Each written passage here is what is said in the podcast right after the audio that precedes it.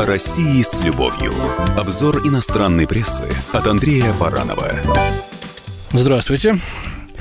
Журналист немецкого журнала «Штерн» Йохим Ринхардс добрался до Тувы, где, как известно, часто э, проводит свой отпуск Владимир Путин.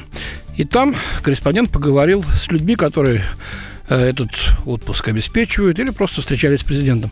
Мне показалось очень интересным его наблюдение. Давайте почитаем. Итак, тому, кто хочет разгадать уловки Владимира Путина в охоте за голосами избирателей, следует отправиться далеко за пределы Москвы, вглубь его почти безграничных владений на юг Сибири, в Туву, маленькую малонаселенную республику огромной страны. Дальше идет рассказ 71-летнего пастуха, которого здесь все называют просто дедушкой. Они прибыли на трех лодках. Я сначала подумал, что это геологи.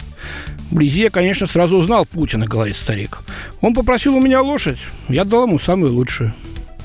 Этот старик, отмечает немецкий журналист, вероятно, самый знаменитый пастух во всей Российской Федерации. А его лошадь, наверное, самая известная в величественной стране.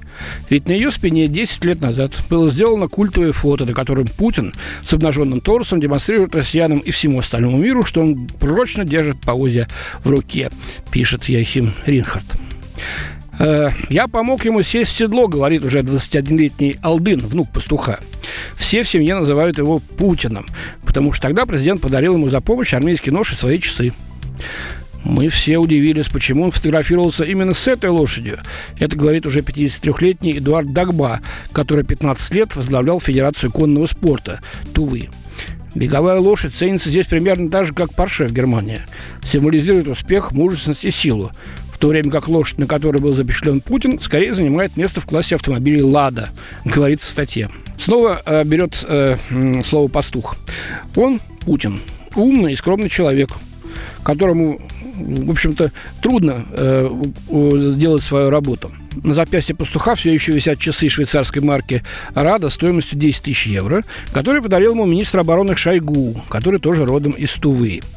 Будучи министром МЧС, пишет Штерн, он пользовался популярностью, когда Путин еще был агентом КГБ, абсолютно неизвестным широкой общественности. Но это странно, потому что э, когда Шойгу стал министром МЧС, э, Путин уже э, не был никаким агентом КГБ, а работал в Петербурге у Собчака.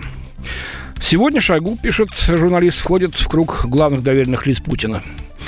Эм, говорят, для Путина Шойгу построил здесь президентский охотничий домик, двухэтажное, роскошно отделанное здание с золотистым куполом, похожим на большую юрту. Но Путин сказал, что ему не нужен этот комфорт, когда он на природе. В Туве, отмечает немецкий журналист, Путин пользуется еще большей поддержкой, чем в остальной стране, ведь его поездки привлекают сюда и туристов.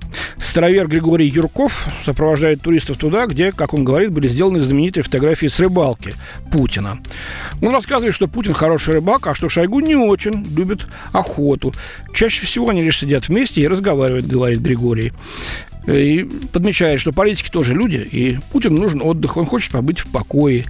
Нетронутой глуши тайги Путин и Трамп, по мнению старовера Григория, нашли бы общий язык. Здесь они могли бы быть честными друг с другом. Вот такое интересное наблюдение. И молодец э, господин э, Яхим Ринхард, который вот э, взял да и съездил туда и добыл ту информацию, которую еще никто никогда нигде не читал. Спасибо. С вами был Андрей Баранов. России с любовью. Обзор иностранной прессы от Андрея Баранова.